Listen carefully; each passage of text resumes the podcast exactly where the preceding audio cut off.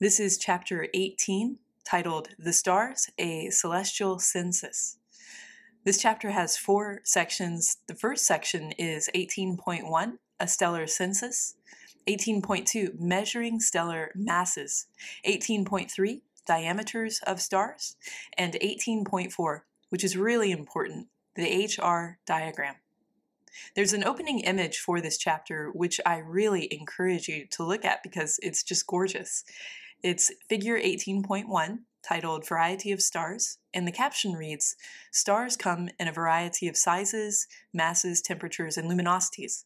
This image shows part of a cluster of stars in the small Magellanic Cloud, catalog number NGC 290, located about 200,000 light years away. NGC 290 is about 65 light years across. Because the stars in this cluster are all about the same distance from us, 200,000 light years away, the differences in apparent brightness correspond to differences in luminosity. Differences in temperature account for the differences in color. The various colors and luminosities of these stars provide clues about their life stories. How do stars form? How long do they live? And how do they die? Stop and think about how hard it is to answer these questions. Stars live such a long time that nothing much can be gained from staring at one for a human lifetime. To discover how stars evolve from birth to death, since we can't witness it in our lifetime for a single star, it was necessary to measure the characteristics of many stars, to take a celestial census in effect, and then determine which characteristics help us understand the star's life stories. Astronomers tried a variety of hypotheses about stars until they came up with the right approach to understanding their development. But the key was first making a thorough census of the stars around us. This is section 18.1, a stellar census. By the end of this section, you should be able to do two things. First, explain why the stars visible to the unaided eye are not typical. And second, describe the distribution of stellar masses found close to the Sun.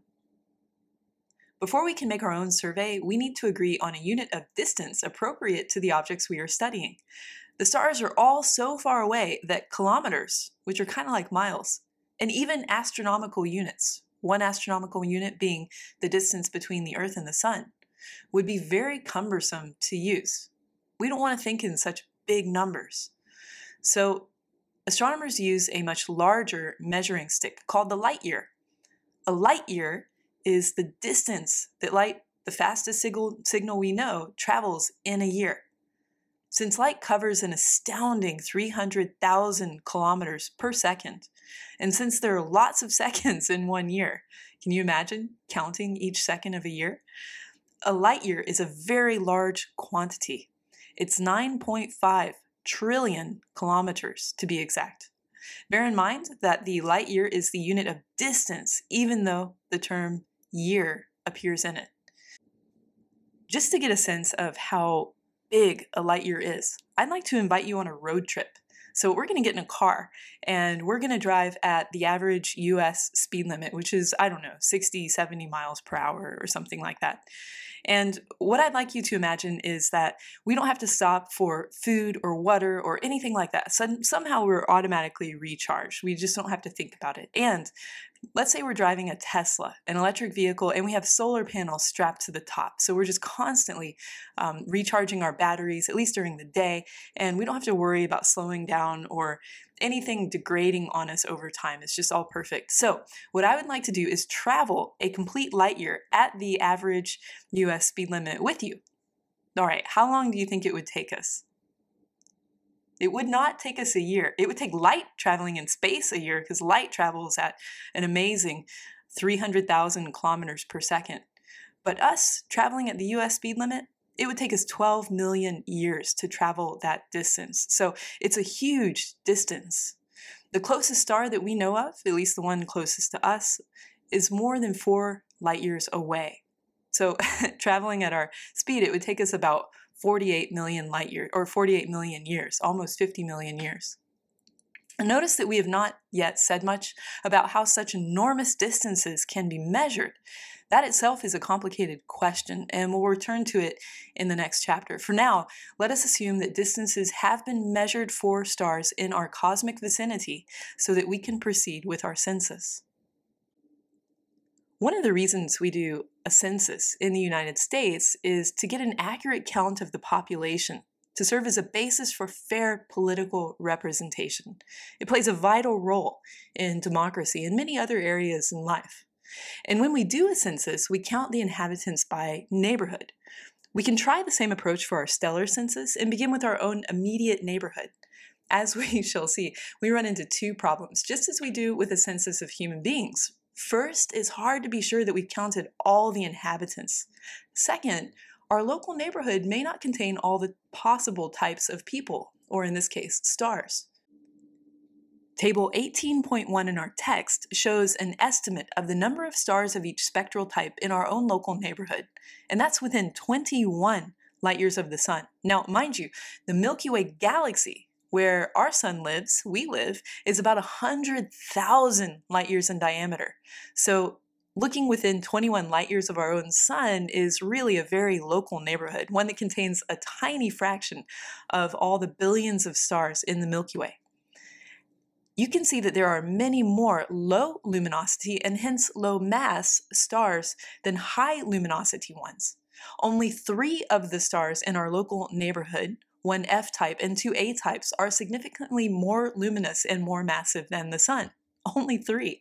This is truly a case where small triumphs over large, at least in terms of numbers. The Sun is more massive than the vast majority of stars in our vicinity. The table is based on data published through 2015, and it is likely that more faint objects remain to be discovered. It's not likely we'll see any brighter objects than we've already seen. Along with the L and T brown dwarfs already observed in our local neighborhood, astronomers expect to find perhaps hundreds of additional T dwarfs. Many of these are likely to be even cooler than the coolest currently known T dwarf. The reason that the lowest mass dwarfs are so hard to find is that they put out very little light 10,000 to a million times less light than the sun.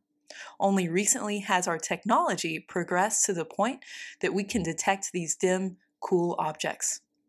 To put all of this in perspective, we note that even though stars counted in the table are our closest neighbors, you can't just look up at the night sky and see them without a telescope.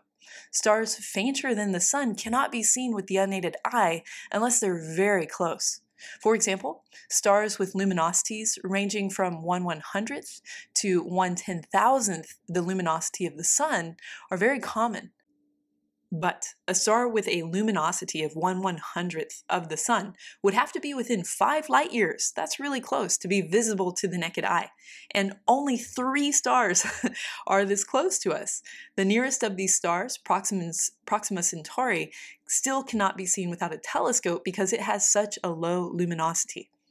Astronomers are working hard these days to complete the census of our local neighborhood by finding our faintest neighbors. Recent discoveries of nearby stars have relied heavily upon infrared telescopes that are able to find these many cool, low mass stars. You should expect the number of known stars within 21 light years of the Sun to keep increasing as more and better surveys are undertaken. Bright does not necessarily mean close. If we confine our senses to the local neighborhood, we will miss many of the most interesting kinds of stars. After all, the neighborhood in which you live doesn't contain all the types of people distinguished according to age, education, income, race, and so on that live in the entire country. For example, a few people do live to be over 100 years old, but there may be no such individual within several miles of where you live. In order to sample the full range of the human population, you would have to extend your census to a much larger area. Similarly, some types of stars simply are not found nearby. A clue that we are missing something in our stellar census comes from the fact that only six of the 20 stars that appear brightest in our sky Sirius, Vega, Altair, Alpha Centauri, Fomalhaut, and Procyon are found within 26 light years of the Sun. Why are we missing most of the brightest stars when we take our census of the local neighborhood? The answer, interestingly enough, is that the stars that appear brightest are not the ones closest to us. The brightest stars look that way because they emit a very large amount of energy, so much, in fact, that they do not have to be nearby to look brilliant. You can confirm this by looking at Appendix J in our text, which gives distances for the 20 stars that appear brightest from Earth. The most distant of these stars is more than 1,000 light years from us. In fact, it turns out that the most of the stars visible without a telescope are hundreds of light years away and many times more luminous than the Sun. Among the 9,000 stars visible to the unaided eye, only about 50 are intrinsically fainter than the Sun. Note also that several of the stars in Appendix J are spectral type B, a type that is completely missing from table 18.1, which again points at the stars that are within 21 light years of the Sun. The most luminous of the bright stars listed in Appendix J emit more than 50,000 times more energy than does the Sun. These highly luminous stars are missing from the solar neighborhood because they are very rare. None of them happens to be in the tiny volume of space immediately around the Sun, and only the small volume was surveyed to get the data shown in Table 18.1. For example, let's consider the most luminous stars, those 100 or more times as luminous than the Sun. Although such stars are rare, they are visible to the unaided eye, even when hundreds to thousands of light years away. A star with a luminosity 10,000 times greater than that of the Sun can be seen without a telescope out to a distance of guess what? 5,000 light years. We were talking about our local neighborhood as being the region of space that's within 21 light years of Earth. so the volume of space included within a distance of 5,000 light years is enormous. So even though highly luminous stars are intrinsically rare, many of them are readily visible to our unaided eye. The contrast between these two samples of stars, those that are close to us and those that can be seen with the unaided eye, even though they're far away, they're so bright, is an example of a selection effect. When a population of objects, stars in this example, includes a great variety of different types, we must be careful what conclusions we draw from an examination of a particular subgroup, particularly the group that just stands out more. Certainly, we would be fooling ourselves if we assumed that the stars visible to the unaided eye are characteristic of the general stellar population. This subgroup is heavily weighted towards the most luminous stars. It requires much more effort to assemble a complete data set for the nearest stars, since most are so faint that they can be observed only with a telescope. However, it is only by doing so that astronomers are able to know about the properties of the vast majority of the stars, which are actually much smaller and fainter than our own. In the next section, we will look at how we measure some of these properties. There's an example here, which is quite frightening to me, and that is that in politics, in a democracy, we tend to pay attention to the voices that are the loudest or the most in the public eye. And when things are repeated again and again, or it seems like a crowd is moving in one direction, we have a cognitive bias where we tend to believe what's being said, even if it's not true, or follow that crowd, even if in our quiet, in our own minds, we would decide that that's not a good direction. Something to be careful of. So, those are the biggest and loudest of the voices, just like we see the brightest stars. We don't want to assume that those brightest stars are like all the others, or that the loudest voices are representative of the whole, because generally, most of the stars out there are quite dim, they're quite quiet. And most of the people out there, your neighbors, people in the store, people on the street, people you don't know, are generally more quiet and not in the public eye. The only way to know that they're there is to look for them, and the only way to know anything about them, their thoughts, their beliefs, their desires, is to talk to them. So it's kind of an analogy between the stars that we tend to see and believe are representative of the whole, and the stars that we know more about by quietly looking and listening. If we want to represent our local neighborhood, or our galaxy as a whole, we have to pay attention to all the stars. Just like if we want to represent the needs and desires of our country, we have to talk to and listen to all of the people. This is section 18.2, which is on measuring the mass of a star. And by the end of the section, you should be able to do three things. One, distinguish the different types of binary star systems.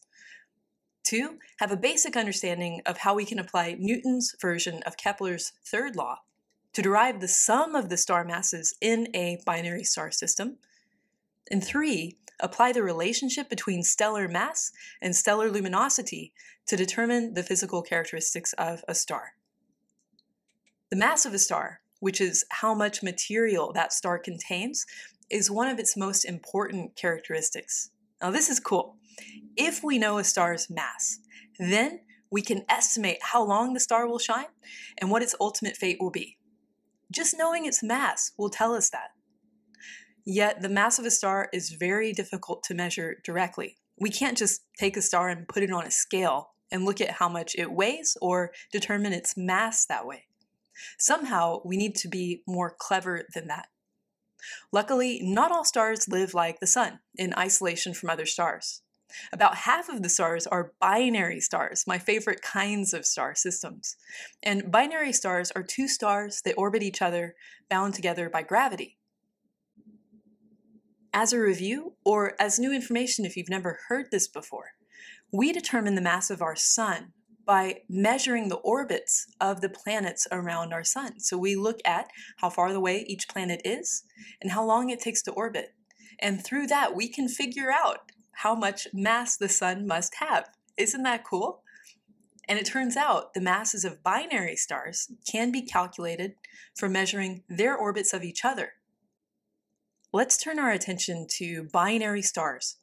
Before we discuss in more detail how mass can be measured, we take a closer look at stars that come in pairs.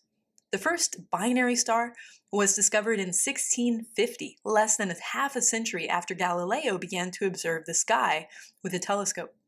Jean Baptiste Riccioli 1598 to 1671, an Italian astronomer noted that the star Mizar, in the middle of the Big Dipper's handle, appeared through his telescope as two separate stars. Since that discovery, thousands of binary stars have been cataloged. Astronomers call any pair of stars that appear to be close to each other in the sky double stars, but not all of these form a true binary. That is, not all of them are physically bound by gravity. Some are just chance alignments of stars that are actually at different distances from us. For example, we know that the Sun is much further away from Earth than the Moon, but just before or just after a total solar eclipse, the objects are close to each other in the sky, and someone seeing the two objects for the first time may think that they're really close to each other. Although, and this really may be a surprise, stars most commonly come in pairs, so two stars are gravitationally bound and orbit one another. Though there are systems that contain only one star, like our Sun, and there are also triple and quadruple systems, where for the triple system you have three stars that are gravitationally bound and orbit one another. And for quadruple systems, you have four stars that are gravitationally bound and orbit one another. One well known binary star is Castor, located in the constellation of Gemini. By 1804, astronomer William Herschel, who also discovered the planet Uranus, noted that the fainter, fainter component of Castor had slightly changed its position relative to the brighter component. We use the term component to mean the member of a star system. This is important because it was evidence that one star was moving around another star. It was also the first evidence that gravitational influences exist outside of our solar system. When we can see both stars in a binary star system through a telescope, we call that a visual binary, and an example is shown in figure 18.4 in the text. But notice I said when. we can't always see both stars in a binary system. We have to be a little more clever. Edward C. Pickering, 1846 to 1919, at Harvard discovered a second class of binary stars in 1889, a class in which only one of the stars is actually seen directly. He was examining the spectrum of Mizar and found that the dark absorption lines in the brighter stars spectrum were usually double. Not only were the two lines where astronomers normally saw one, but the spacing between the lines was constantly changing. So the lines were getting closer and then further away from each other. And at times, the lines even converged to become a single line. Pickering correctly deduced that the brighter component of Mizar, called Mizar A, it's, is itself really two stars that revolve around each other in a period of about 104 days. A star like Mizar A, which appears as a single star when photographed or observed visually through a telescope, but which spectroscopically shows really to be a double star, is called a spectroscopic binary. Mizar, by the way, is a good example of just how complex such star systems can be. Mizar has been known for centuries to have a faint companion called Alcor, which can be seen without a telescope. Mizar and Alcor form an optical double, a pair of stars that appear close together in the sky, but do not orbit one another. Through a telescope, as Riccioli discovered in 1650, Mizar can be seen to have another, closer companion that does orbit it. Mizar is a, thus a visual binary. The two components that make up this visual binary, known as Mizar A and Mizar B, are both spectroscopic binaries. So Mizar is really a quadruple system of stars. We see that Mizar A and Mizar B are orbiting each other through the telescope. But when we look at Mizar A more closely through a, through a spectrograph, we see that it has two parts indicating that there are actually two stars there. And the same with Mizar B. We see two parts indicating that there are two stars there, one we can't see. Strictly speaking, it is not correct to describe the motion of a binary star system by saying that one star orbits the other. So I apologize for that. Gravity is a mutual attraction. Each star exerts a gravitational force on the other, with the result that both stars orbit a point between them called the center of mass. Imagine that the two stars are seated at either end of a seesaw. The point at which the fulcrum would have to be in order for the seesaw to balance is the center of mass, and it's always closer to the more massive star. A physical experiment where you can figure out where the fulcrum is on an object is you can take a pen or a pencil and try to balance it on your finger so that it's sideways, meaning that the axis of the pen is perpendicular to your finger. Inevitably, one side of the pen or pencil is going to be heavier than the other side, and you'll find that you have to put your finger close to that heavier point. And once you do that, you found the center of mass. The next paragraph goes into detail about a spectroscopic binary, and it's really insightful. But I'm, I'm putting a commentary here because the next paragraph refers to a figure the whole time. So it's trying to explain how a spectroscopic binary works, but it refers to a figure. And what I'd like you to do is spend some time looking at this figure. So I really encourage you to look at the figure. It's 18.6 in the text. But what I'll do right now, in case you don't have the text in front of you, is I'll give you a visual to hold on to. So what it is that they're, they're trying to show. And I'm going to use a frisbee. So a frisbee has the shape of a plate. And imagine that the frisbee is on a table. And so it's it's laying flat and what I would say is that it's it's laying along a horizontal. So it's, it's just flat. And let's say you pick up the frisbee and you balance it on your finger such that it's still laying in the same orientation. It's still along a horizontal. And then let's say you make two points on the frisbee. You get a marker and on the right side, you draw a little mark and on the uh, exact opposite side, you draw another mark. So if you were to um, connect the two marks with a straight line, it would, it would, the line would end or start on one of the points that you drew and it would end on the other and it would pass through the diameter, it pass through the center, so it would define the diameter of the frisbee. Okay, but the point is you have a frisbee on your finger and it's lying along the horizontal and there are two points, one exactly opposite the other. And those two points are going to represent two stars. Now let's say that you spin the frisbee. So it's spinning around um, and you're just balancing it on your finger. If you spin it such that when you look down from the top, it's moving into in a counterclockwise direction, then when one of the, the stars, which is that marker point that you, you made, is on the uh, left side moving towards you, its twin on the other side, is other, the other star is moving away from you. So um, as the plate spins, you have this thing where on the left side, at some point along the spin, you'll see that point starting to move towards you, and then you'll see the other point simultaneously moving away from you on the other side. All right, so that's one type of uh, motion that the two stars have, where one is moving towards you and the other is simultaneously moving away from you. Then, after a quarter spin, you have the two points such that one is really close to you and one is further away. So, one is on your side, the other is on the exact opposite side of the frisbee, and neither are moving toward or away from you. One just happens to be moving to the right, and the other is moving towards the uh, left. And then over another quarter spin, you have that exact same initial position where on the right, you have a star moving towards you and a star moving away from you. So that's basically what the image is, is showing. But it's also beneath, it's showing the spectrograph that we would see in each of those situations. So hopefully this reading will make a little more sense now. Figure 18.6 shows two stars, A and B, moving around their center of mass along with one line in the spectrum of each star that we observe from the system at different times. When one star is approaching us relative to the center of mass, the other star is receding from us. In the top left illustration, star A is moving towards us. So its line in the spectrum is Doppler shifted towards the blue. It's blue shifted because it's moving towards us. Star B simultaneously is moving away from us. So its line is red shifted. When we observe the composite spectrum of the two stars, we have two lines instead of one. One is blue shifted and one is red shifted.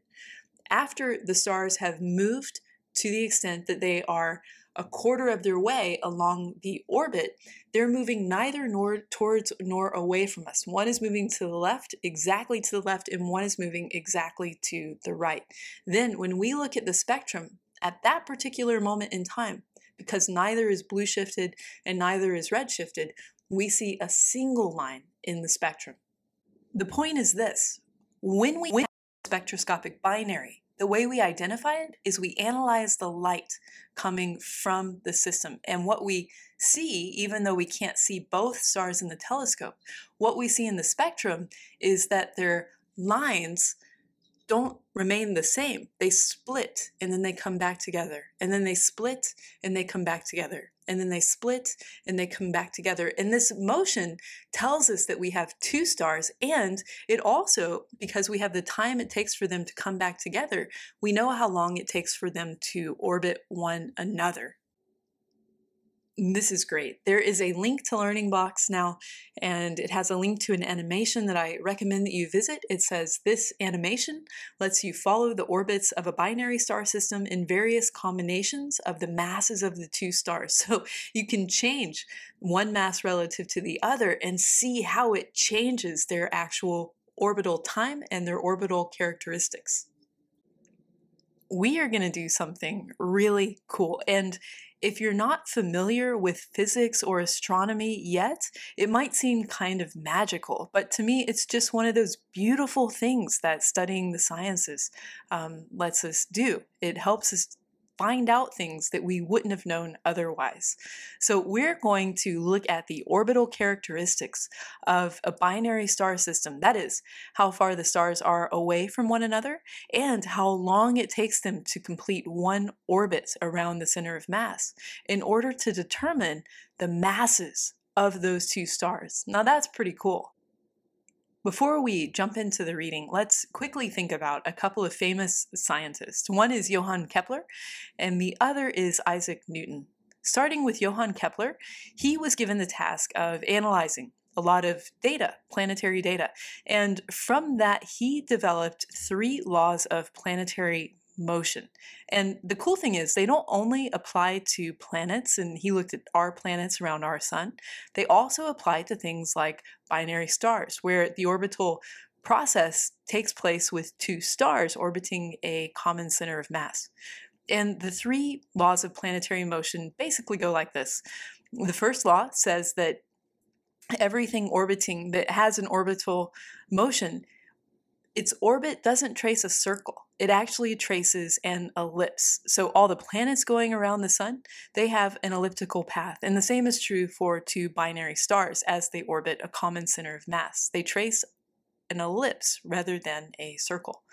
The second law of planetary motion is that when the objects are further away from the center of mass, they tend to move slower, and when they're close, they move faster. We don't have to worry about that one here.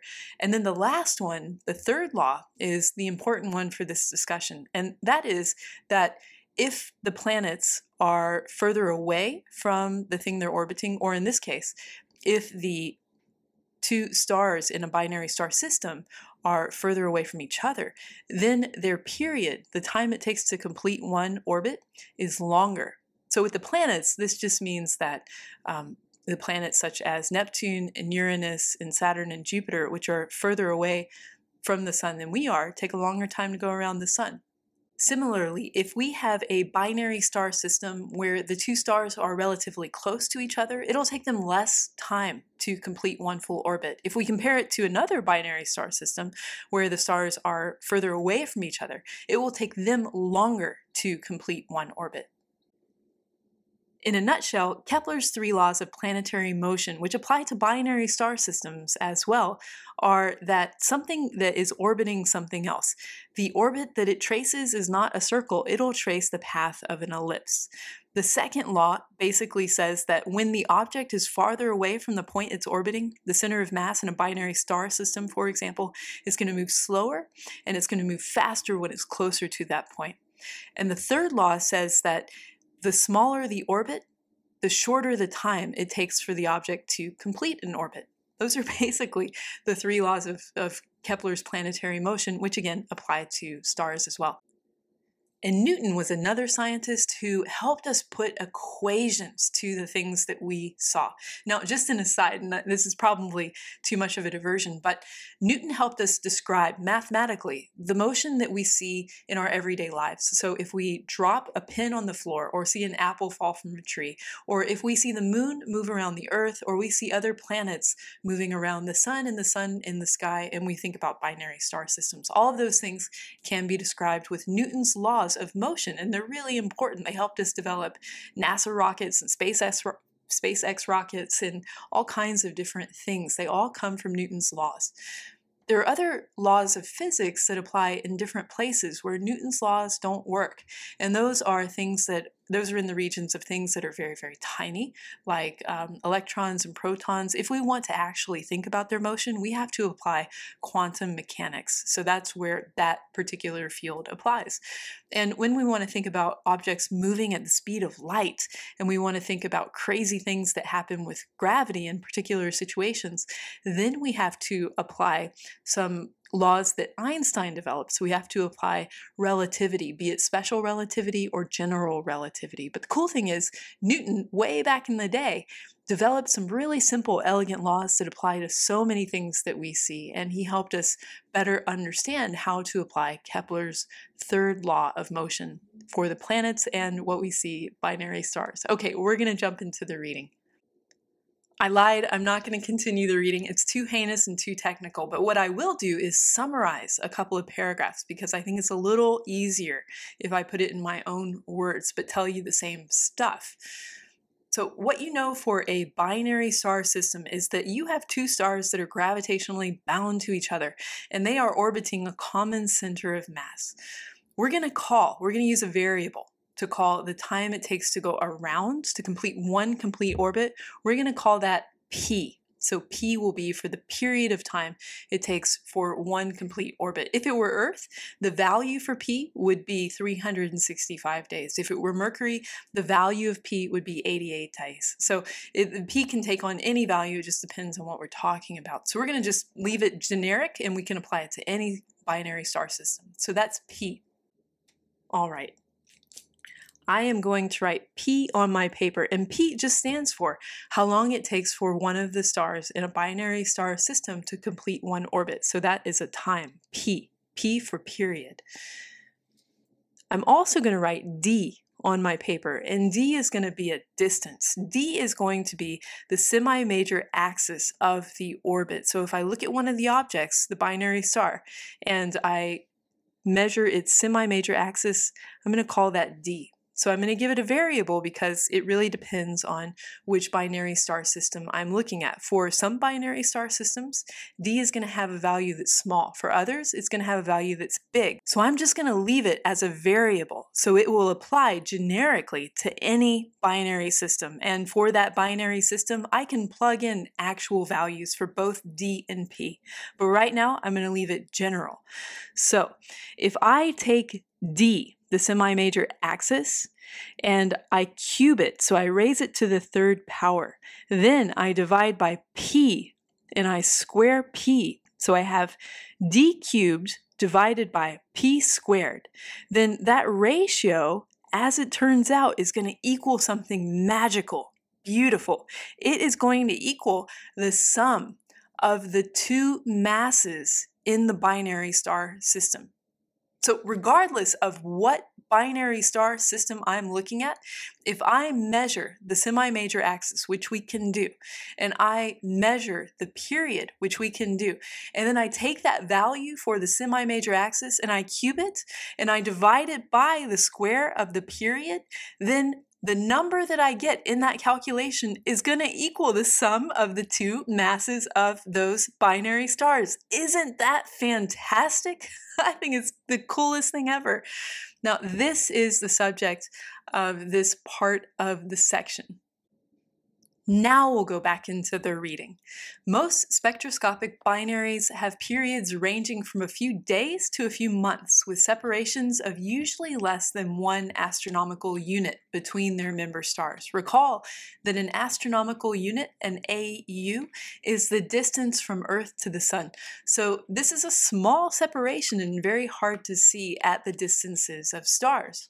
This is why so many of these systems are known to be double only through careful study of their spectra. I know you want to ask me. I know you want to know, hey, Ellen, how can I go determine the period of a binary star system and how can I determine that value D, that semi major axis? Because I want to go calculate the sum of masses of binary stars. I want to go figure out what that sum is. And it's really not that hard. It's a little complex, but it's, it's in the end pretty straightforward. What we do is we measure the speeds of the stars from the Doppler effect and we then determine the period. So, how long it takes for the stars to go through through an orbital cycle. That's pretty easy. We watch those lines in the spectrograph, we watch them uh, move towards and collapse to one line, move away from each other, move back towards to collapse one line, move away from each other, and then move back to collapse to one line and it's it's that time period that is related to or tells us exactly the orbital period and then what we do is we consider how quick both stars are moving and from that we can calculate the circumference of the orbit and then therefore the separation of the stars from kepler's law we then have the period and the separation distance and we can determine the sum of the two masses as you saw before of course, knowing the sum of the masses is not as useful as knowing the mass of each of the stars separately. But the relative orbital speeds of the two stars can tell us how much of the total mass each star has if you remember the seesaw analogy or that analogy where you're balancing your pen or pencil on your finger, the heavier side, the more massive side, is closer to the center of mass. And in our case, for a binary star system, that means the more massive star is closer to the center of mass. That also means the more massive star has a smaller orbit. If the massive star were by itself, we didn't have to consider the other star, you might say that it would have to have a shorter period therefore it would go around more quickly. But you got to remember, these two stars have the same orbital period. And because it takes them both the same amount of time to make one complete orbit around the same center of mass, and one is closer, that means in this case, the one that's closer is actually going to travel a little more slowly. So the more massive star is closer to the center, but because it has to make a complete orbit in the same amount of time that the star further away has to complete an orbit, the more massive star is going to move more slowly. The further away lighter star is going to move more quickly. Some people like to say, describing situations, the rest is just history. And what I'll say at this point for our discussion, the rest is just details. the main points are if we can determine the orbital period in a binary star system, and if we can determine the semi-major axis in a binary star system, and then if we can determine the relative velocities of each of the two stars, how they're related to each other, we can determine the mass of each of the binary stars. And that is the beauty and magic of physics that allows us to see nature a little more clearly. Now let's consider the question how massive can stars be? What's the range of stellar masses?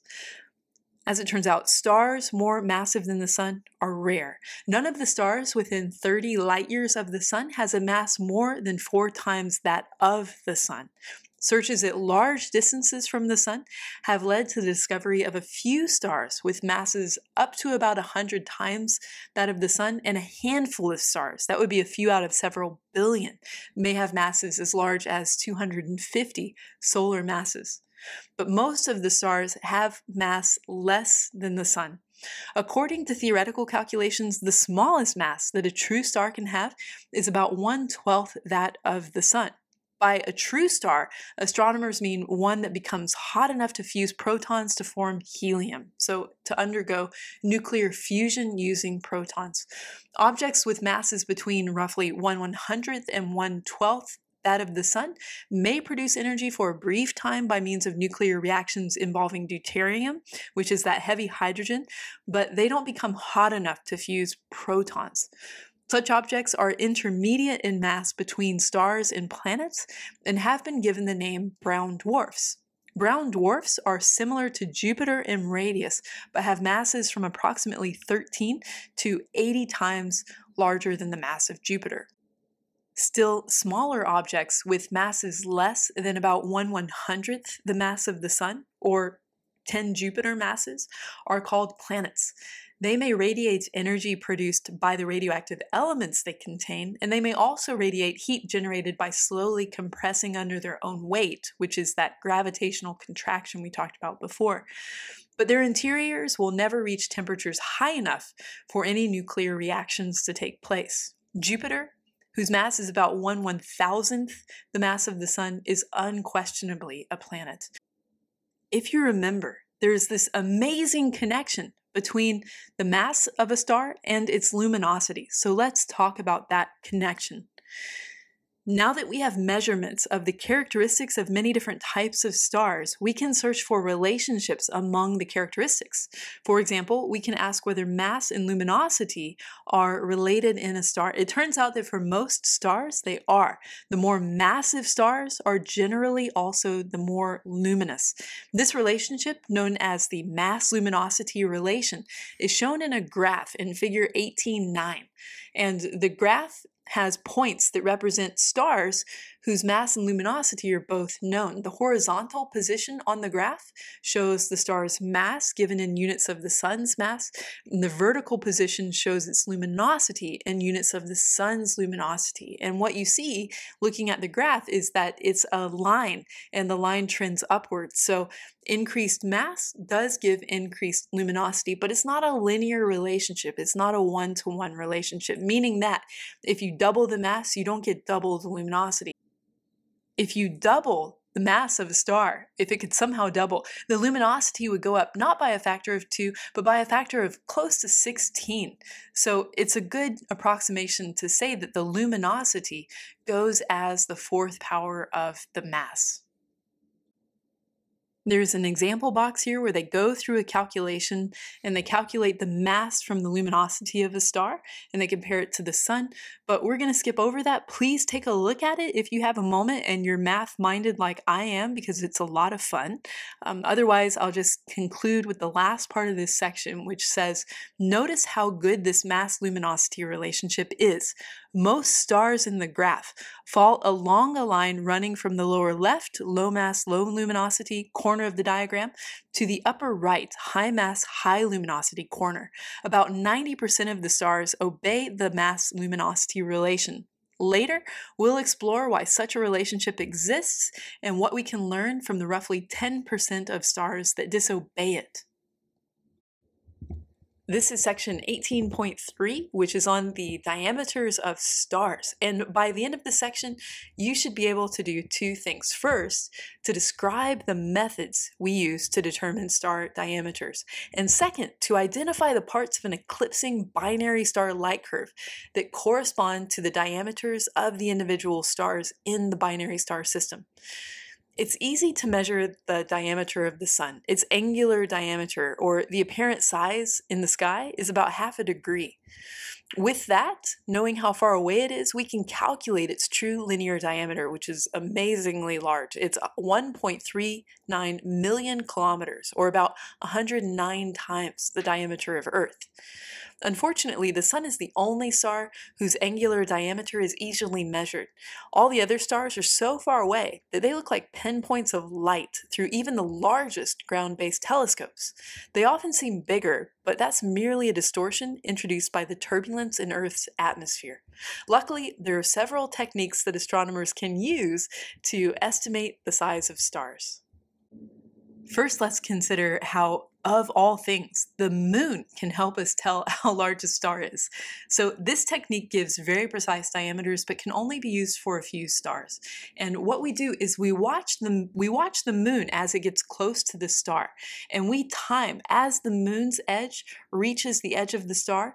We time how long it takes for the moon to totally block the light from the star, not for the moon to pass from one side to the other side, but for the moon just to darken the star completely, which is a short amount of time.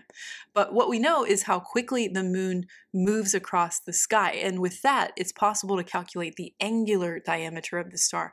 But to calculate its actual diameter, we also need to know the distance to the star. So if we have that distance, then calculating the diameter in kilometers is a simple task. This method works only for bright stars that happen to lie along the zodiac, where the moon, or much more rarely, a planet can pass in front of them as seen from the Earth. Now, there's another neat way that we can determine the diameter of a star, and that involves the eclipse of a star. You've probably thought about or even maybe seen the total eclipse of the sun, and that occurs when the moon blocks our view of the sun. And when it's usually day, it can become night, so we don't receive as much light from the sun as we normally do. And this can also happen with other stars. They're not as noticeable because we don't really receive daylight from other stars, but what can happen with in particular, a binary star system is that one of the stars can move in front of the other, and the total light that we receive is dropped because the light from the star behind has now been blocked. The discovery of the first eclipsing binary helped solve a long standing puzzle in astronomy. There's a star in the constellation of Perseus that changes its brightness in an odd but regular way. Normally, it's a fairly bright star, but at intervals of two days, 20 hours, and 49 minutes on the dot, it fades to one third of its regular brightness. And then after a few hours, it brightens to normal again. This effect is easily seen even without a telescope if you know what to look for.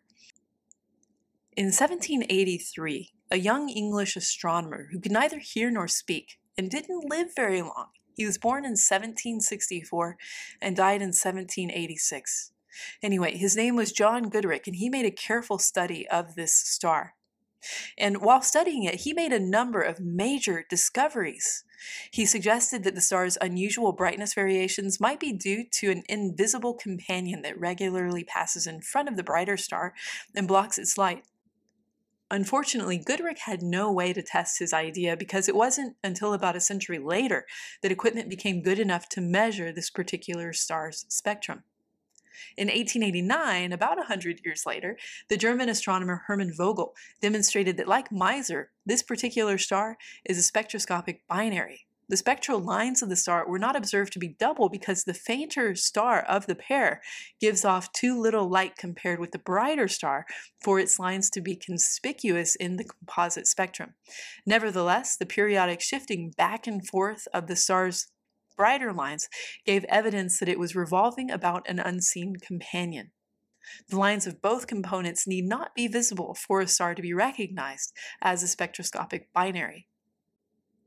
The discovery that this particular star is a spectroscopic binary verified Goodricke's hypothesis. Any binary star produces eclipses if viewed from the proper direction, near the plane of its orbit, so that one star passes in front of the other.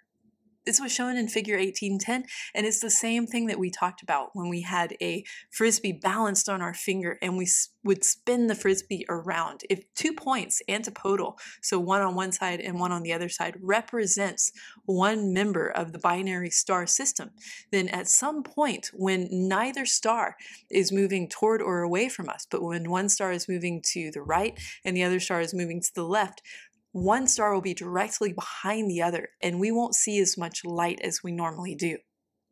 From our vantage point on Earth, only a few binary star systems are oriented this way. I want to draw our attention back to that first eclipsing binary that we discovered. We want to go back to that star that John Goodricke studied and said, hmm, there's something faint out there and it's it's orbiting that star. And that was true. There was a binary system and we had one bright star and, and one fainter star. The brighter star is called Algol. And I'm bringing that up because we've reached in the reading a Making Connections box that's titled Astronomy and Mythology Algol the demon star and Perseus the hero. The box is really interesting because it goes into Greek mythology, but every time it mentions the name of a god or goddess, it gives us the Greek and Roman versions of the name. And so we're just going to go with the Greek names because it makes the reading a lot more straightforward. The name Algol comes from the Arabic Ra al Ghul, meaning the demon's head. And the word ghoul in English has the same derivation. Many of the bright stars that we see in the sky have Arabic names because during the long dark ages in medieval Europe, it was the Arabic astronomers who preserved and expanded the Greek and Roman knowledge of the skies. The reference to the demon is part of the ancient Greek legend of the hero Perseus, who is commemorated by the constellation in which we find Algol, and whose adventures involve many of the characters associated with northern constellations. Perseus was one of the many half god heroes fathered by Zeus. Zeus was the king of the gods in Greek mythology. Zeus had, to put it delicately, a roving eye, and he was always fathering somebody with a human maiden who caught his fancy. Perseus, by the way, derives from per Zeus, meaning fathered by Zeus. Well, Zeus's Perseus's stepfather wasn't very happy about what had happened. So Perseus' stepfather put him adrift with his mother in a boat, and Perseus grew up on an island in the Aegean Sea. The king there, taking an interest in Perseus's mother, tried to get rid of Perseus by assigning him an, an extremely difficult task. In a moment of overarching pride, a beautiful young woman named Medusa, who was not a goddess, compared her golden hair to that of the goddess Athena. The Greek gods and goddesses did not take kindly to being compared to mere mortals, and Athena turned Medusa into a gorgon, which is a hideous, evil creature with writhing snakes for hair and a face that turned everyone who looked at it to stone. Perseus was given the task of slaying Medusa, which seemed like a pretty sure way for the king to get rid of Perseus forever. But because Perseus had a god for a father, some of the other gods gave him tools to do the job, including Athena's reflective shield and the winged sandals of Hermes, which would make him go fast.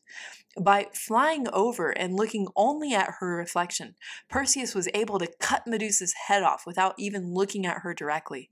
He took her head, which conveniently could still turn onlookers to stone even without being attached to her body. And with her head, Perseus continued on to other adventures.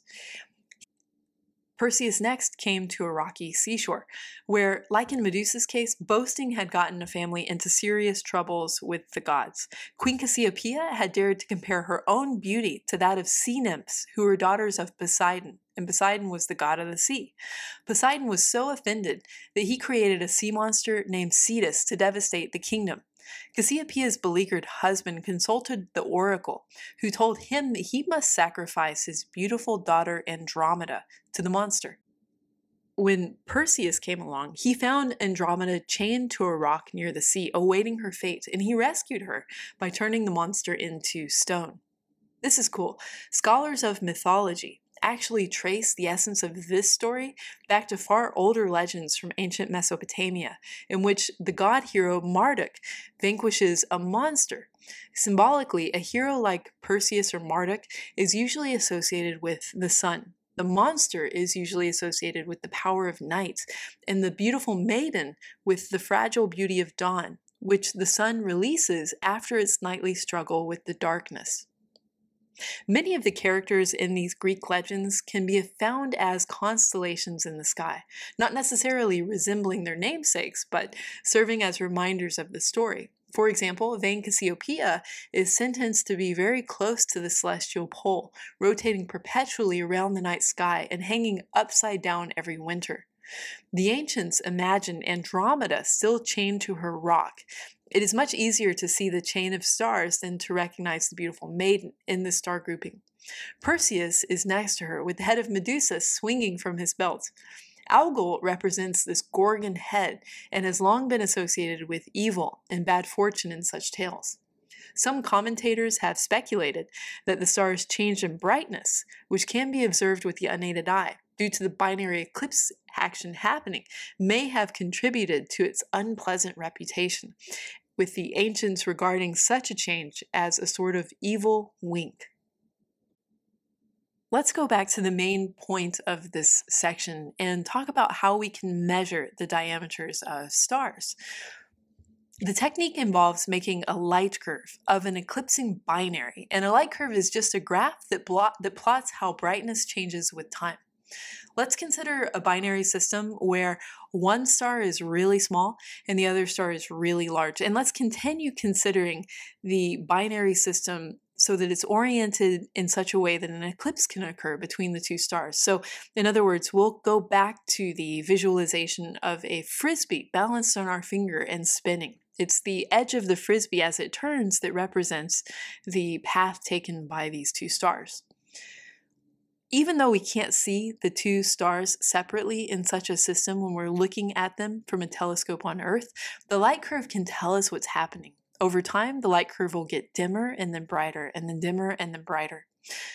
So let's think about what happens when the smaller star passes behind the larger star. When the smaller star just reaches the edge of the larger star and it's about to start dipping behind the larger star, we call that point first contact, and that's really important to remember. And the star will move behind behind the larger star until it's completely eclipsed by that star. And that's the second contact. So that's another important place to remember. But because the larger star is larger, the little star has to move for a while before it actually reaches the other edge of the larger star. So that's when it starts to emerge behind the larger star, and that's the third contact. And then as the star moves and it passes out of being hidden by the larger star, the point at which it's no longer hidden, that, that first point where it's completely um, not hidden by the larger star, that's called the fourth contact or the last contact. So that's when the eclipse of the smaller star is completely over. Let's go through that again. First contact, the smaller star is just reaching the edge of the larger star. Now, it's really far behind, but it looks to us like it's just reaching the edge. So light starts to drop. And then the smaller star is now completely eclipsed by the larger star. That's the second contact. But then the small star has to travel a little bit before it reaches the other edge of the large star. And when it just reaches that edge, that's the third contact. And then the smaller star starts to emerge from behind the large star, and the point at which it's completely emerged from the larger star, from behind it, that's the last contact. Okay, how does this let us measure diameters? This is all shown in a figure, which I encourage you to take a look at, figure 1811. During the time interval between the first and second contacts, the small star has moved a distance equal to its own diameter. So think about that for a moment. During the time interval between the first and second contacts, the small star has moved a distance equal to its diameter. During the time interval from the first to the third contacts, the smaller star has moved a distance equal to the diameter of the larger star. If the spectral lines of both stars are visible in the spectrum of the binary, then the speed of the smaller star with respect to the larger one can be measured from the Doppler shift. But knowing the speed with which the smaller star is moving and how long it took to cover some distance can tell us that actual distance. In this case, the diameters of the stars. So if we take the speed of the smaller star and we multiply it by how long it takes for that small star to go from first to second contact, then we have the diameter of that small star. If we also multiply the speed by the time it takes for the small star to go between the first and third contacts, we can get the diameter of the larger star. In actuality, the situation with eclipsing binaries is often a little more complicated because orbits are not generally seen exactly edge on, and the light from each star may only be partially blocked by the other. Furthermore, binary star orbits, just like orbits of the planets, are ellipses, not circles. However, all these effects can be sorted out from very careful measurements of the light curve. Isn't this cool? There's another really neat and clever way that we can get at the diameter of a star, and it requires only measuring the radiation emitted by the star per unit time per unit area. So it requires the use of something called the Stefan Boltzmann law, which is a really well known, widely used law in physics that deals with radiation. So it gives a relationship between the energy radiated by something and its temperature. And it doesn't just have to be a star, it could be the pen in front of you. We can relate the temperature of the pen to the amount of energy radiated from it, and vice versa. The same for you. We could figure out how much energy your body is radiating, and we can relate that to your temperature. At this point, the text takes the Stefan Boltzmann law, which is an equation, and it manipulates a couple of things so that it derives a, an expression that we can actually make use of for the calculation of the diameters of stars in a binary star system. So, what they do is they then take that useful derivation and they apply it to a particular case. They're looking at Sirius and a companion star for Sirius. So, in other words, a binary star system that includes Sirius. So, the derivation itself, they start with the Stefan Boltzmann law, which is just um, an equation that has energy flux on one side and it says the energy flux is equal to a constant, the Stefan Boltzmann constant, times temperature raised to the fourth power. And so I just feel the need to tell you that this temperature must be in Kelvin to use. It's my duty as a physicist to tell you that. but what they do is they take the uh, energy flux, which is the left side of the equation, and they multiply it by the surface area of the star, which they assume to be a sphere. And that gives you the luminosity for the star. So that's the main point. You get the luminosity.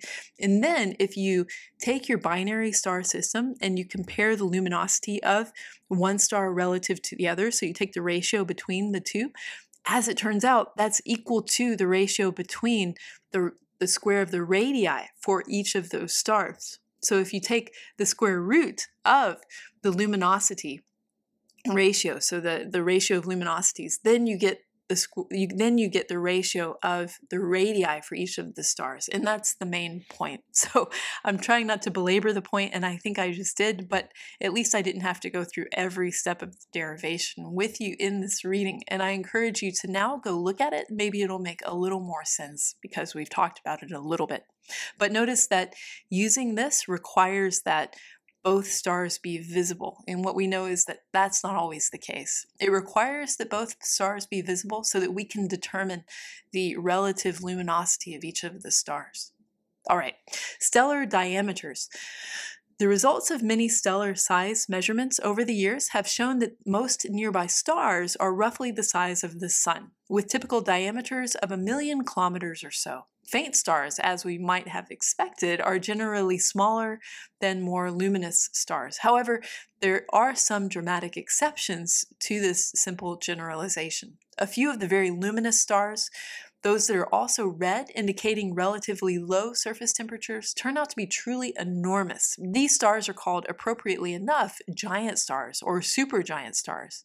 An example is Betelgeuse, the second brightest star in the constellation Orion, and one of the dozen brightest stars in our sky. Its diameter, remarkably, is greater than 10 AU, large enough to fill the entire inner solar system as almost as far out as Jupiter. That's its diameter.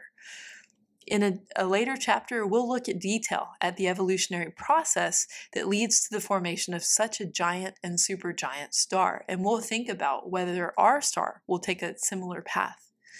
There's a link to Learning Box here, and I encourage you to visit the link that's supplied in the box. it says, Watch this star size comparison video for a striking visual that highlights the, the size of stars versus planets and the range of sizes among stars. This is the last section in chapter 18, and it's over the HR diagram, which is really cool and really useful. By the end of this section, you should be able to do two things. First, identify the physical characteristics of stars that are used to create an HR diagram and describe how those characteristics vary among groups of stars. And two, discuss the physical characteristics of most stars found at different locations on the HR diagram, such as radius and, for main sequence stars, mass. In this and the previous chapter, we described some characteristics by which we might classify stars and how those characteristics are measured. These ideas are summarized in Table 18.2, which I encourage you to take a look at. We've also given an example of a relationship between two of these characteristics in the mass luminosity relation. When the characteristics of large numbers of stars were measured at the beginning of the 20th century, astronomers were able to begin a deeper search for patterns and relationships in these data. To help understand what sorts of relationships might be found, let's look briefly at a range of data about human beings. If you want to understand humans by comparing and contrasting their characteristics without assuming any previous knowledge of these strange creatures, you could try to determine which characteristics lead you in a fruitful direction.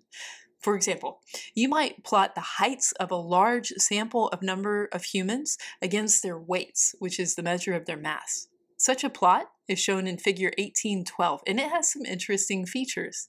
In the way we have chosen to present the data, height increases upward, whereas weight increases to the left. Notice that humans are not randomly distributed in the graph. Most points fall along a sequence that goes from the upper left to the lower right. We can conclude from this graph that human height and weight are related. Generally speaking, taller human beings weigh more, whereas shorter ones weigh less. This makes sense if you're familiar with the structure of human beings. Typically, if we have bigger, longer bones, we have more flesh to fill out our larger frame. It's not mathematically exact. There is a wide range of variation, but it's not a bad rule overall. And of course, there are dramatic exceptions. You occasionally see a short human who is very overweight and would thus be more to the bottom left of our diagram than the average sequence of people. Or you might have a very tall, skinny fashion model with a really big height but relatively small weight who would be found near the upper right. A similar diagram has been found to be extremely useful for understanding the lives of stars. In 1913, American astronomer Henry Norris Russell plotted the luminosities of stars against their spectral classes. If you remember, luminosity is the intrinsic brightness of a star, and it's related to the mass of the star. And spectral class is related to the temperature of the star. This investigation and a similar independent study in 1911 by Danish astronomer Einar Hertzsprung led to the extremely important discovery that the temperature and luminosity of stars are related.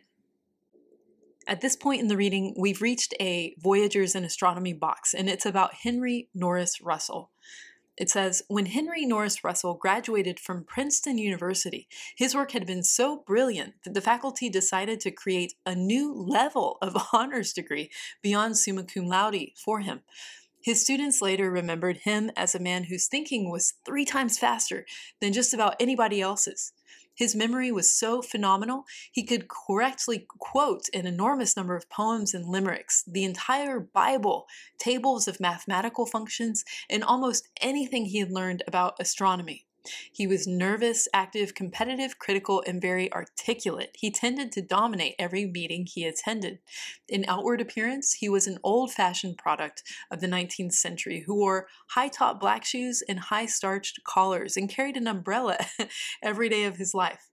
His 264 papers, that is a lot for any scientist, were enormously influential in many areas of astronomy. Born in 1877, the son of a Presbyterian minister, Russell showed early promise. When he was 12, his family sent him to live with an aunt in Princeton so he could attend a top preparatory school. He lived in the same house in that town until his death in 1957, interrupted only by a brief stay in Europe for graduate work. He was fond of recounting that both his mother and his maternal grandmother had won prizes in mathematics, and that he was probably inherited his, his talents in that field from their side of the family. Before Russell, American astronomers devoted themselves mainly to surveying stars and making impressive catalogs of their properties, especially their spectra. Russell began to see that interpreting the spectra of stars required a much more sophisticated understanding of physics particularly the physics of the atom, a subject that was still being developed by European physicists in the 1910s and 1920s. Russell embarked on a lifelong quest to ascertain the physical conditions inside stars from the clues in their spectra. In his work, he was inspired and continued inspiring a generation of astronomers, many trained by Russell and his collaborators. Russell also made important contributions in the study of binary stars and the measurement of star masses the origin of the solar system, the atmospheres of planets, and the measurement of distances in astronomy, among other fields. He was an influential teacher and a popularizer of astronomy, writing a column on astronomical topics for the Scientific American magazine for more than 40 years. He and two colleagues wrote a textbook for astronomy classes that helped train astronomers and astronomy enthusiasts for over several decades. That book set the scene for the kind of textbook you are now reading or listening to, which not only lays out the facts of astronomy but also explains how they fit together. Russell gave lectures around the country, often emphasizing the importance of understanding modern physics, which has to do with the atom as well as special relativity, in order to grasp what was happening in astronomy. Harlow Shapley, director of the Harvard College Observatory, called Russell the Dean of American Astronomers. Russell was certainly regarded as the leader for, of the field for many years and was consulted on many astronomical problems by colleagues around the world.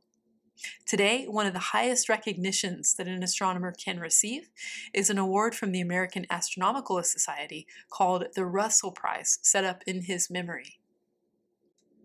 Let's now explore the HR diagram. Following Hertzsprung and Russell, let us plot the temperature of a selected group of nearby stars against their luminosity and see what we find. This is shown in figure 1814 and I strongly advise that you look at the graph. It's so cool and it's important. Such a plot is frequently called the Hertzsprung-Russell diagram, abbreviated HR diagram. It is one of the most important and widely used diagrams in astronomy and frankly it's one of the coolest with applications that extend far beyond the purposes for which it was originally developed more than a century ago. Most graphs have in in a two-dimensional graph they have a quantity that increases as you move upward in the graph and a quantity that increases as you move in the right for the graph. In the case of the HR diagram, luminosity increases as you move up in the graph, but temperature increases as you move to the left in the graph. So it's kind of a funky plotting where what normally would increase as you go right in the graph now increases as you go left. There's a similarity between the plots, the HR diagram, and the plot of height and weight for people, which is kind of cool. Stars, like people, are not distributed over the diagram at random, as they would be if they exhibited all combinations of luminosity and temperature. Instead, we see stars cluster in certain parts of the HR diagram. The great majority are aligned along a narrow sequence running from the upper left which is the hot, highly luminous region, to the lower right, which is the cool, less luminous region. This band of points is called the main sequence, and you'll want to remember that. That's an important part of the diagram. It represents the relationship between temperature and luminosity that is followed by most stars, including our sun. For stars lying on the main sequence, which again extends from the upper left towards the lower right, we can summarize their relationship by saying that the hotter stars are more luminous and the cooler stars are less luminous. A number of stars, however, lie above the main sequence on the HR diagram in the upper right region, where, yeah, they're really luminous, but they're also low temperature. How can a star be at once cool, meaning each square meter on the star does not put out all that much energy, yet very luminous? The only way is for the star to be enormous. They have to have so many square meters on the surface that the total energy output is still large, making them highly luminous. These stars must be giants or supergiants, the stars of huge diameter that we discussed earlier. There are also some stars in the lower left corner of the diagram. This means they have low luminosity and high temperatures. But if you remember, Having high surface temperatures means that each square meter on the star puts out a lot of energy. So the only way that they can be dim is if they're very small. Such stars are known as white dwarfs. White because at these high temperatures, the color of the electromagnetic radiation that they emit blend together to make them look bluish white. We'll say more about these puzzling objects in a moment. I also recommend that you take a look at figure 1815. It's a schematic of HR diagram for a large sample of stars, drawn to make the different types even more apparent. Now, think back to our discussion of star surveys. It's difficult to plot an HR diagram that is truly representative of all stars because most stars are so faint that we can't see those outside our immediate neighborhood. Stars plotted in figure 1814 were selected because their distances are known. This sample omits any intrinsically faint stars that are nearby but have not had their distances measured, so it shows fewer faint main sequence stars than a fair diagram would. To be truly representative of the stellar population, an HR diagram should be plotted for all stars within a certain distance, including the faint ones. Unfortunately, our knowledge is reasonably complete only for stars within 10 to 20 light years of the Sun, among which there are no giants or supergiants.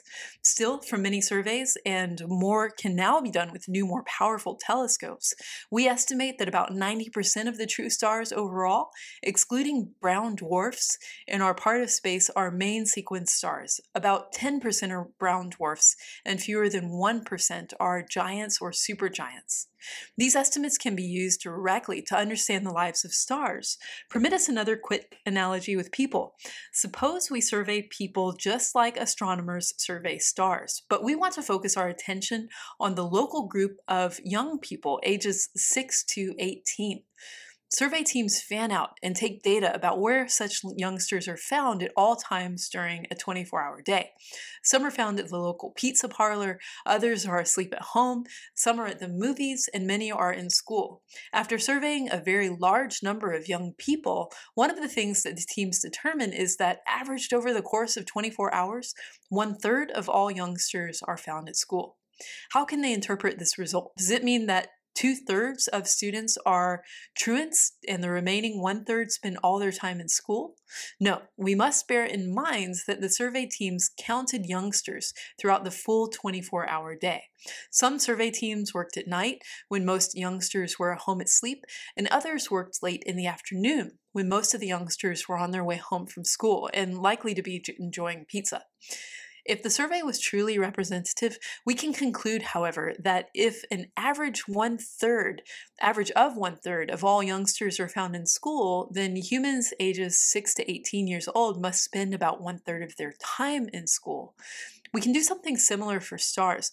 We find that on average, 90% of all stars are located on the main sequence of the HR diagram. If we can identify some activity or life stage with the main sequence, then it follows that stars must spend 90% of their lives in that activity or life stage. So let's look at the main sequence. In a previous chapter, we discussed that the sun is a representative star. We saw that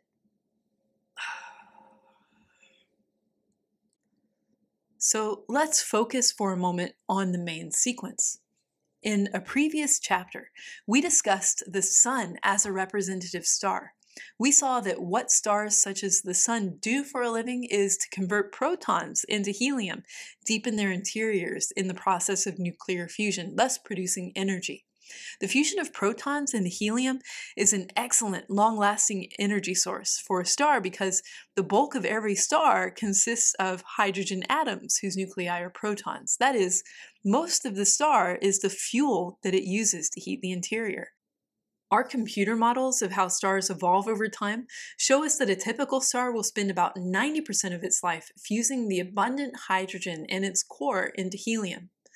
This then is a good explanation of why 90% of all stars are found on the main sequence in the HR diagram.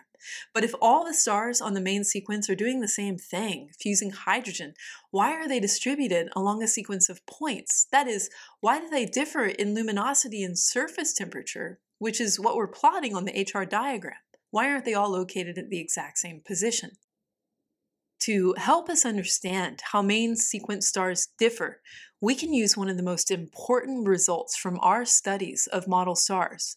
Astrophysicists, or physicists of astronomy, have been able to show that the structure of stars that are in equilibrium and derive all their energy from nuclear fusion is completely and uniquely determined by just two quantities one, the total mass, and two, the composition of the star.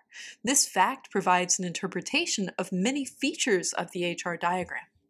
Imagine a cluster of stars forming a cloud of interstellar raw material whose chemical composition is similar to the Sun's. We'll describe this process in more detail in a later chapter, but for now, the details won't concern us. In such a cloud, all the clumps of gas and dust that become stars begin with the same chemical composition and differ from one another only in mass. Now, suppose that we compute a model of each of these stars for the time at which it becomes stable and derives its energy from nuclear reactions, but before it has time to alter its composition appreciably as a result of these reactions. The models calculated for these stars allow us to determine their luminosities, their temperatures, and their sizes. If we plot the results from these models one point for each model star on the HR diagram, we get something that looks just like the main sequence we saw for real stars. And here's what we find when we do this. The model stars with the largest masses are the hottest and most luminous, and they are located in the upper left of our diagram. The least massive model stars are the coolest and least luminous, and they are placed in the lower right of the plot. The other model stars lie along a line running diagonally across the diagram. In other words, the main sequence turns out to be a sequence of stellar masses. This makes sense if you think about it. The most massive stars have the most gravity and can thus compress their centers to the greatest degree. This means that they are the hottest inside and the best at generating energy from nuclear reactions deep within. As a result, they shine with the greatest luminosity and have the hottest surface temperatures. These large, bright, hot stars sit in the upper left of the HR diagram. The stars with the lowest mass, in turn, are the coolest inside and the least effective in generating energy. Thus, they are the least luminous and wind up being the coolest on the surface. These small, cool, low luminosity stars sit in the lower right on the HR diagram. Our sun lies somewhere in the middle of these extremes, and you can see this in figure 1814. The characteristics of representative main sequence stars, excluding brown dwarfs, which are not true stars, are listed in Table 18.3. I recommend that you spend a little time with the table if you have a moment.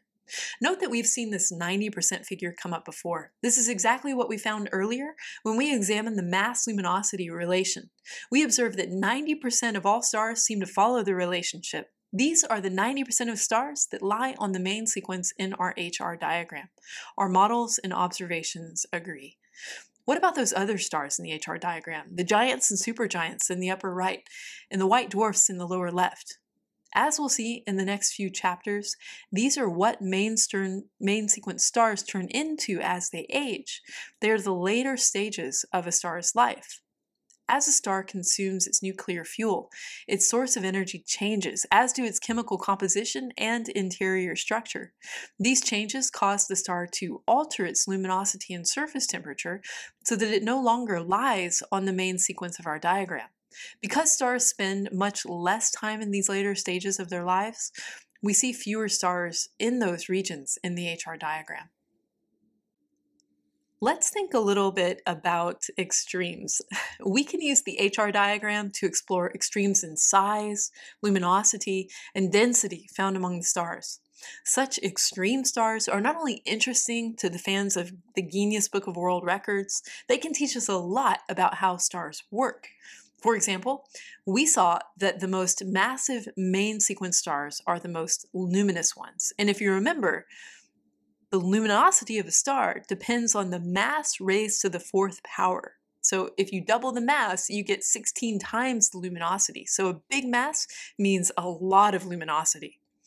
We know of a few extreme stars that are a million times more luminous than the sun, with masses that exceed 100 times the sun's mass.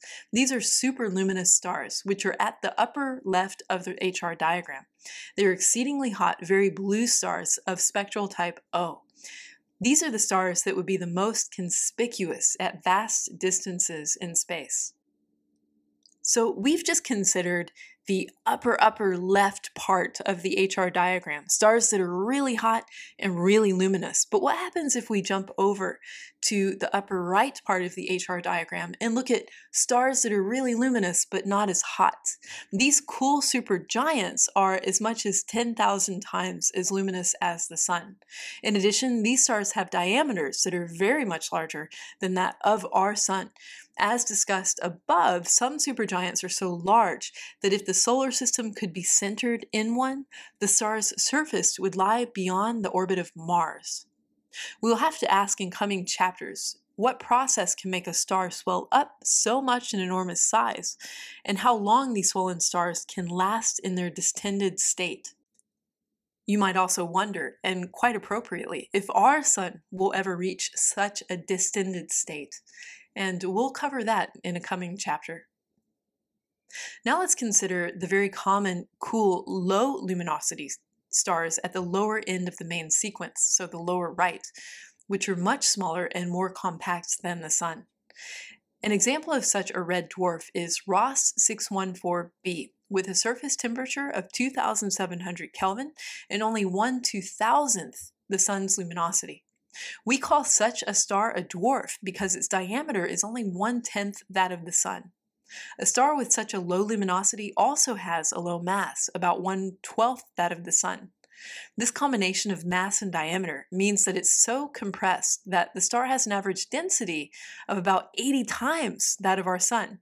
Its density must be higher, in fact, than that of any known solid found on the surface of Earth. Despite this, the star is made of gas throughout because its center is so hot.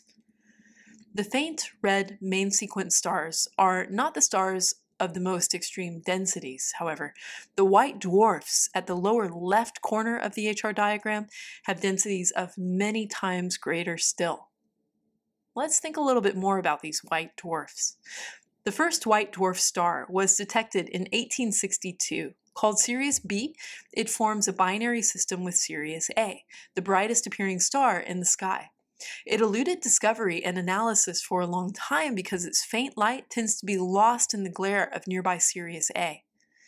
Since Sirius A is often called the dog star, being the brightest star in the constellation of Canis Major, the big dog, Sirius B is sometimes nicknamed the pup. At this point, we have found thousands of white dwarfs.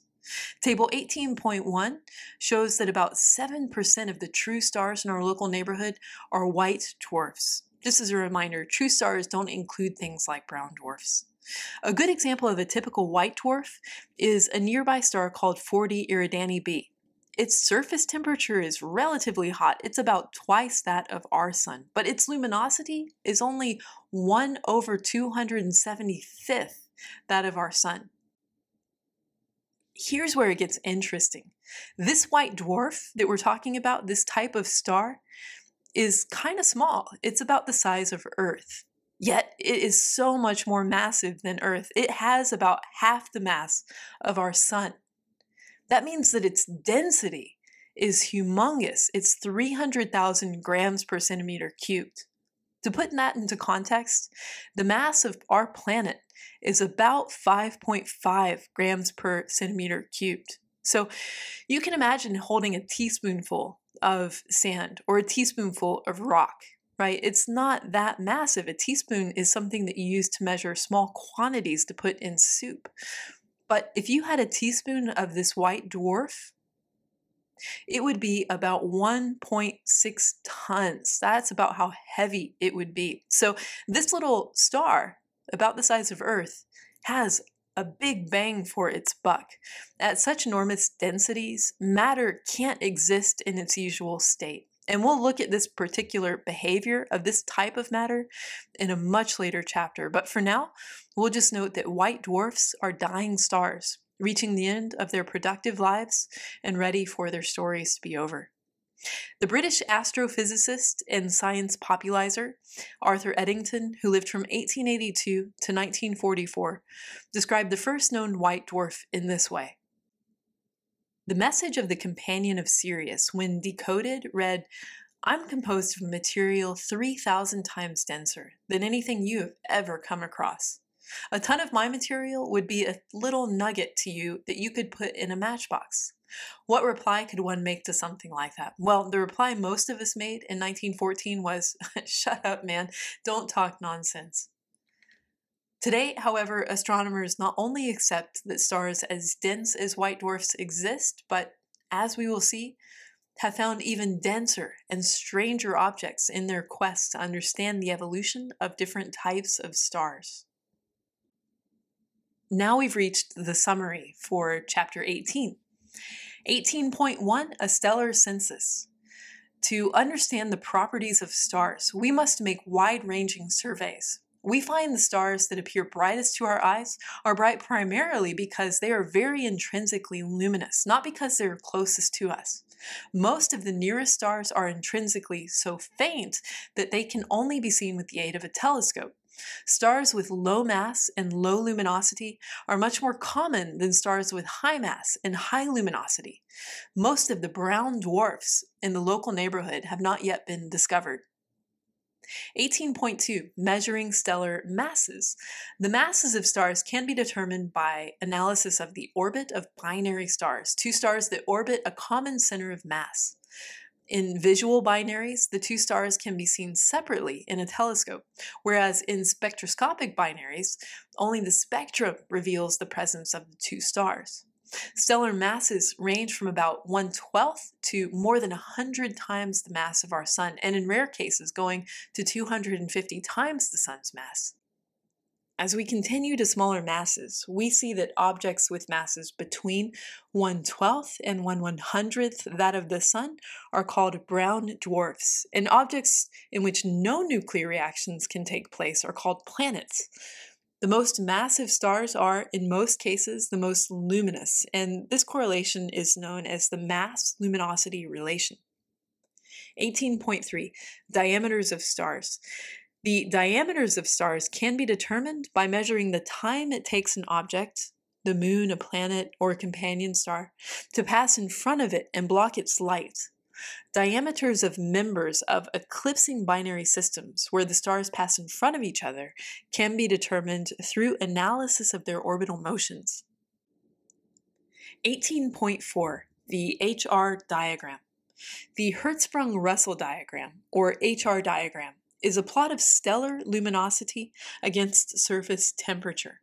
Most stars lie on the main sequence, which extends diagonally across the HR diagram from high temperature and high luminosity in the upper left to low temperature and low luminosity in the lower right.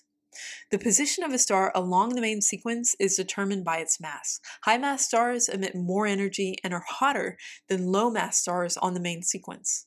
Main sequence stars derive their energy from the fusion of protons to helium. About 90% of the stars lie on the main sequence. Only about 10% of the stars are white dwarfs, and fewer than 1% are giants or supergiants. That's the end of chapter 18, and I hope you've enjoyed listening to this recording. I am certainly having a lot of fun recording these for you, and I hope to be able to speak to you more about chapter 19 soon. Until then, guys, really enjoy this material and happy studying. All right, talk to you soon.